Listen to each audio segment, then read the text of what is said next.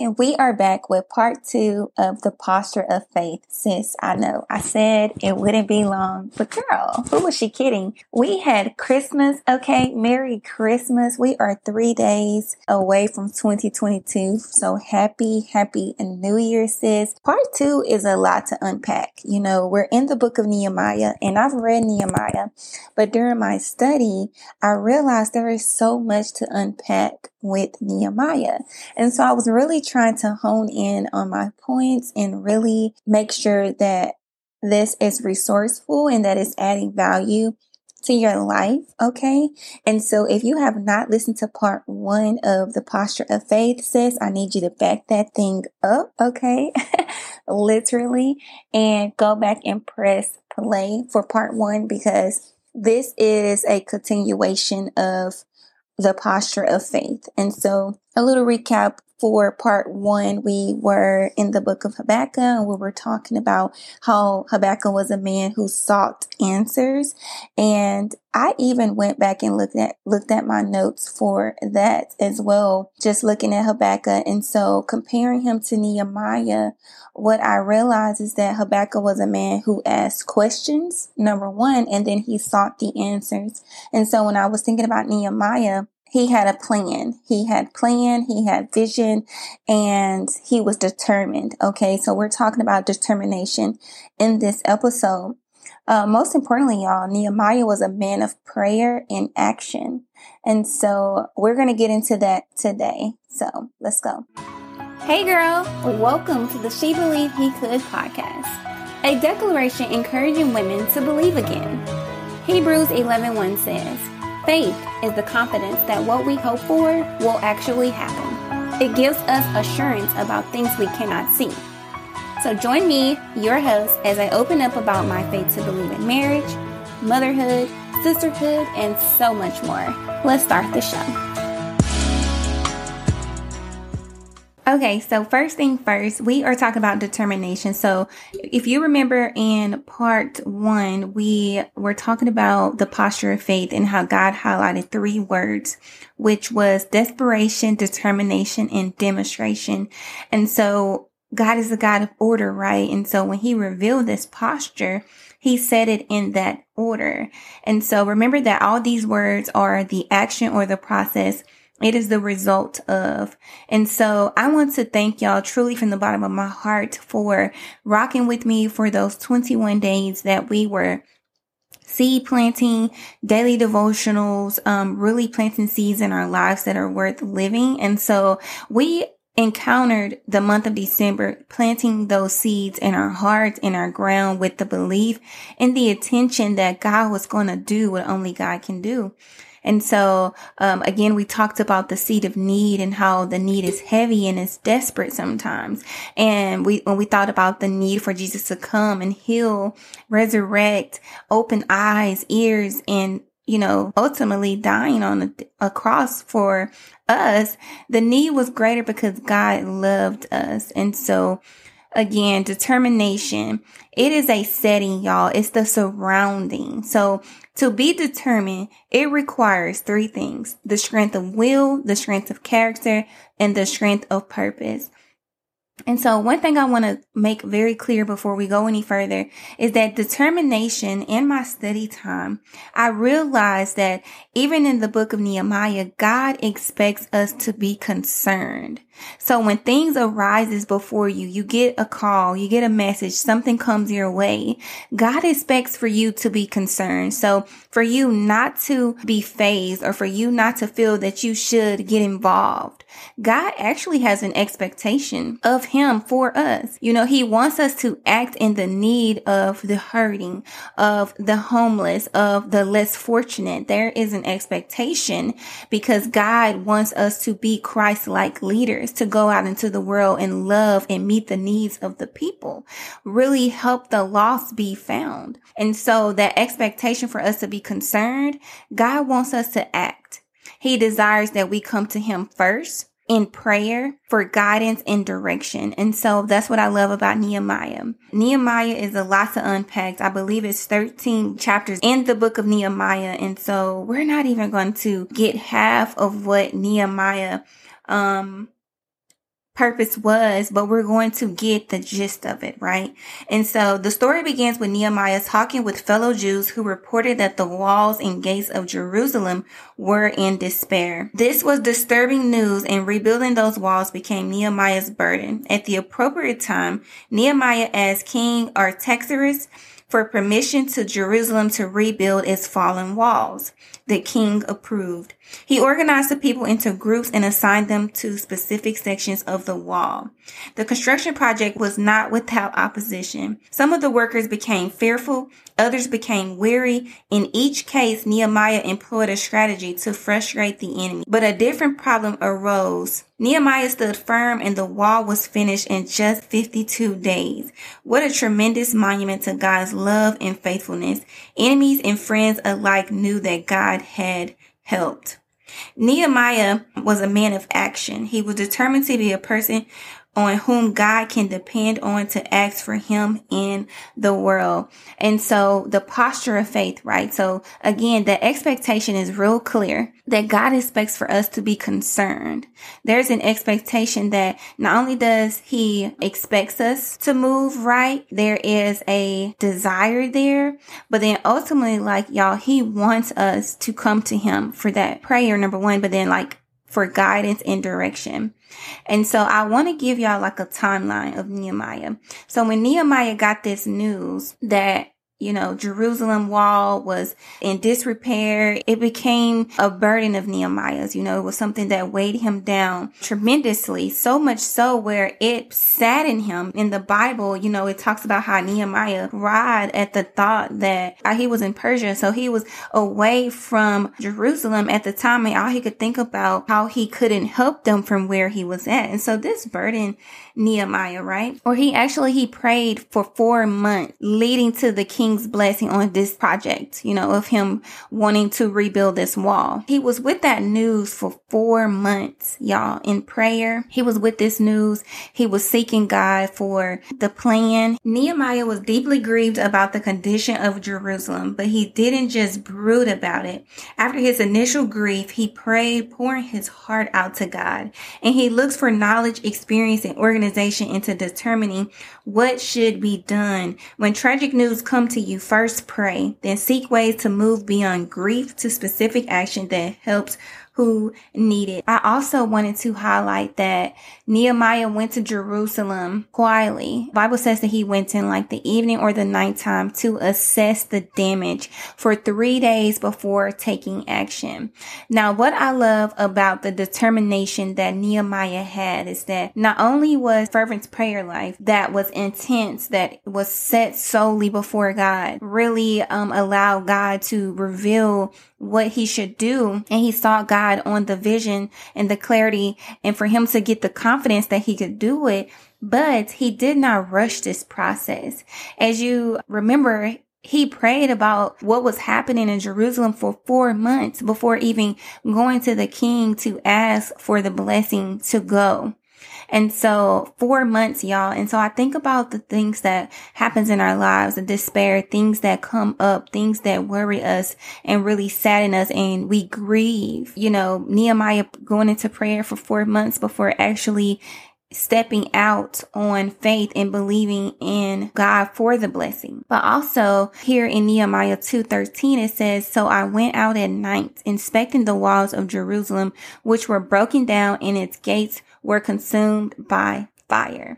So Nehemiah, number one, began seeking God's vision for rebuilding this wall. For he was fervent in his prayer life. He had all the passion, all the intensity to sit before God and get a clear vision that would give him clarity and the confidence. And then collaboratively, he executed the plan. You know, when I'm thinking about determination, Nehemiah developed a plan, but then he knew that he had to act on it. You know, sometimes we make all of the plans, and I think this is so timely as we prepare and go into this new year, is that we make all of the plans, right? And we make the vision boards and we do all of the things, but then we never put any action behind the plan, that which we went to God, we prayed about it, we believe this is what God is saying, but we don't act on it. meaning that you can go and do all of the things, but if you never put one foot in front of the other, what does it really mean? You know, the Bible says that faith without works is dead. But what I love about the action within Nehemiah is that it started first in prayer. So going back to thinking about the expectation that God has for us, he desires for us to come to him in prayer. So that's like your first step, you know, after receiving the news, after getting the text message, after dealing with something that is really grieving you and causing it to be such a burden on you. Going to God, number one, gives you that strength of will. It builds up your character as a person, and then God's give you the strength of purpose to go and take action, go and see it to completion, whatever that is. And so coming to God with the plan, even if, you know, it seems out of your reach, or maybe it's something that you personally can't obtain, going to God gives you that strength that you need. Taking the initiative to step out on faith, number one, with God's help, with God's vision, with his strength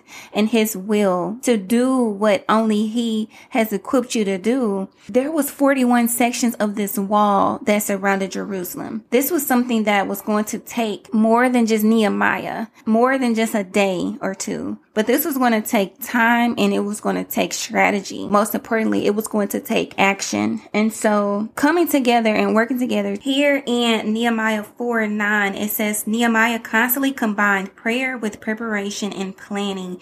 His people trusted God at the same time, kept vigilant watch over what had been entrusted to them. Too often we pray without looking for what God wants us to do. We show God we are serious when we combine prayer with thought, preparation, and effort. And so the first step in any venture is to pray.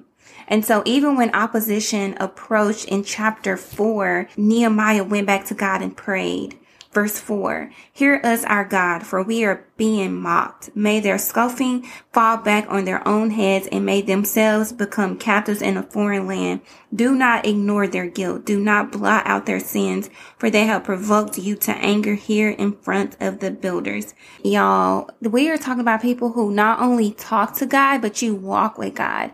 And so to really carry this thing out, for Nehemiah plan to come to fruition in only 52 days, we're talking about 41 sections and only 52 days, 4 months of prayer before even picking up, you know, the tools and the resources to begin. But when you think about this in time, not only are we talking to God about the desires of our hearts and things that we want God to move on, but we also have to walk with God in the direction that God is taking us. So not only asking God for the vision, but also allowing God to order our steps.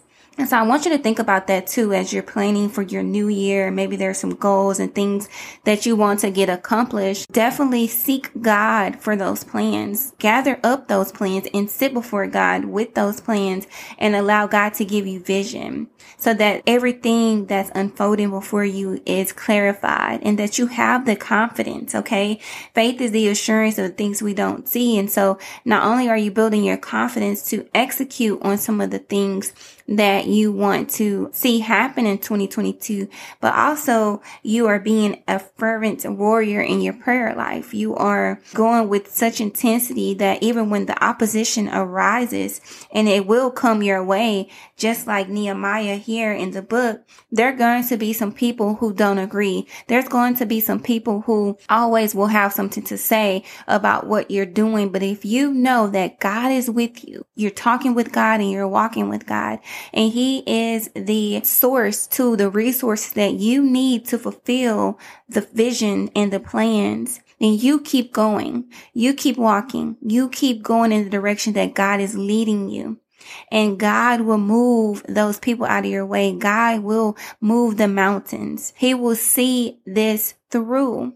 God will. He's not asking you to get out and fight battles that aren't meant for you to fight. He's not asking for you to get out here and talk your smack like he know you can do. He's asking you to depend solely on him to do what he's asked you to do. And I believe that's what makes Nehemiah a great leader, is that he was setting an example by his leadership. You know, he was walking into the things believing in God. He prayed often throughout this time, and he believed in what God showed him from day one, even when day 10, even when day 12 wasn't looking good and he was starting to be oppressed even more. He kept going to God in prayer and not necessarily praying that God would do something to them, but he would pray that God's plan will still come to fruition. I want you to be encouraged that when Nehemiah was praying for God's help, he never hesitated to ask God to remember him.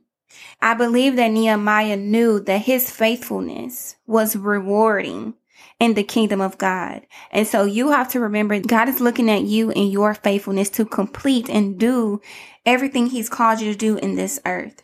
And lastly, y'all, we're going to talk about demonstration. So demonstration is not on a specific person or a specific book of the Bible like it was for Habakkuk and Nehemiah. We're actually going to go to Luke chapter 5, where Jesus heals the paralyzed man. If you're familiar with this story, I know that a lot of us think about how the man was paralyzed on a sleeping mat, right? So there in verse 18, it says, some men came carrying a paralyzed man on a sleeping mat. They tried to take him inside to Jesus, but they couldn't reach him because of the crowd. And what I love about the demonstration of faith is that not only were his friends determined to get him to Jesus, but if you continue to read, it says that they took him upon a house, like a rooftop, and they digged a hole or made a hole or some sort and lowered him down to where Jesus was. In the life application study of this book specifically is that it says it wasn't the paralyzed man's faith that impressed Jesus, but the faith of his friend. Y'all, how many of y'all read this story and you thought, or your focus was solely on the paralyzed man? Of course, we knew the friends were determined to get him to Jesus, but the demonstration of their faith, actually picking this man up, I'm sure he was heavy, taking him up on a rooftop, cutting a hole and dropping him down in front of Jesus so he can be healed. They were believing in his healing probably more than he was, for the expectation that Jesus could heal him and that he would no longer have to be paralyzed and sleeping on this mat. I love that our faith affects others. The demonstration of our faith is showing how to do something through our words, through our actions, and our love to give God a chance to respond to our faith for that person. And so think about some people who you're having to carry on a mat, and put them before Jesus. Carry them in prayer. Carry them in your thoughts. Carry them in your heart. And place them at the feet of Jesus so that your faith can be an overflow of their healing, of the things that they need, so God can extend whatever that you're praying and believing in God to do in their life. It could be an overflow from your faith. And so when you talk about demonstration as a posture of faith, it is simply being the vessel to believing in God to do. And so y'all, that blessed me so much, so to where the focal point should not be on the paralyzed man, but on the people who went out of their way, the people who was determined and desperate. This, again, God is a God of order, so the desperation was needed. And then they were determined to get him there before Jesus, and they demonstrated their faith by their actions. They did what no one thought to do by picking him up and carrying him and placing him physically at the feet of Jesus. And so Jesus was impressed. He was impressed by their faith, how they didn't lack, how they didn't wallow in the thought of, oh, well, we can't reach them. They weren't impressed at the thought that they couldn't get inside of the house in the way that everybody else did, but they were determined to make a way. Where there's a will, there is a way. And I know that saying is very popular and everybody talks about the will and the way, but no, literally it's a physical act of faith where you are demonstrating that you're willing to go above and beyond. You're looking for ways to get to where you're needing to be by faith, with the desperation that God will do exceedingly abundantly above all that we ask or think, y'all, according to his power that works in us. To him be glory in the church by Christ Jesus to all generations forever and ever. Amen. Man, y'all, this wraps up the posture of faith. I am so happy to be before you this day. It is literally one day before the New Year Eve. And so I just want to say happy New Year, girl. Happy 2022. I pray that this bless you. I will see y'all next year. 2022 has so much in store. And I wanted to read something that I wrote to my group of friends, and I thought it was so powerful in this present day. It says, I am looking forward spiritually to all of what God has prepared for us all in the coming days, weeks, months, and new year. Everything that we will walk into in time, God has seen it. He has heard it. He has moved it. He has changed it. He has allowed it. He has created it. He blessed it. He sent it. He denied it. He loved it. And he convicted. God is still good. And so I can't wait to sit before you again in the new year. Happy new year. Y'all stay safe out here. And yeah, that wraps up this 2021 podcast episode, y'all. This has been an amazing year, and I'm so excited to get back before you. So in the meantime, girlfriend, holla.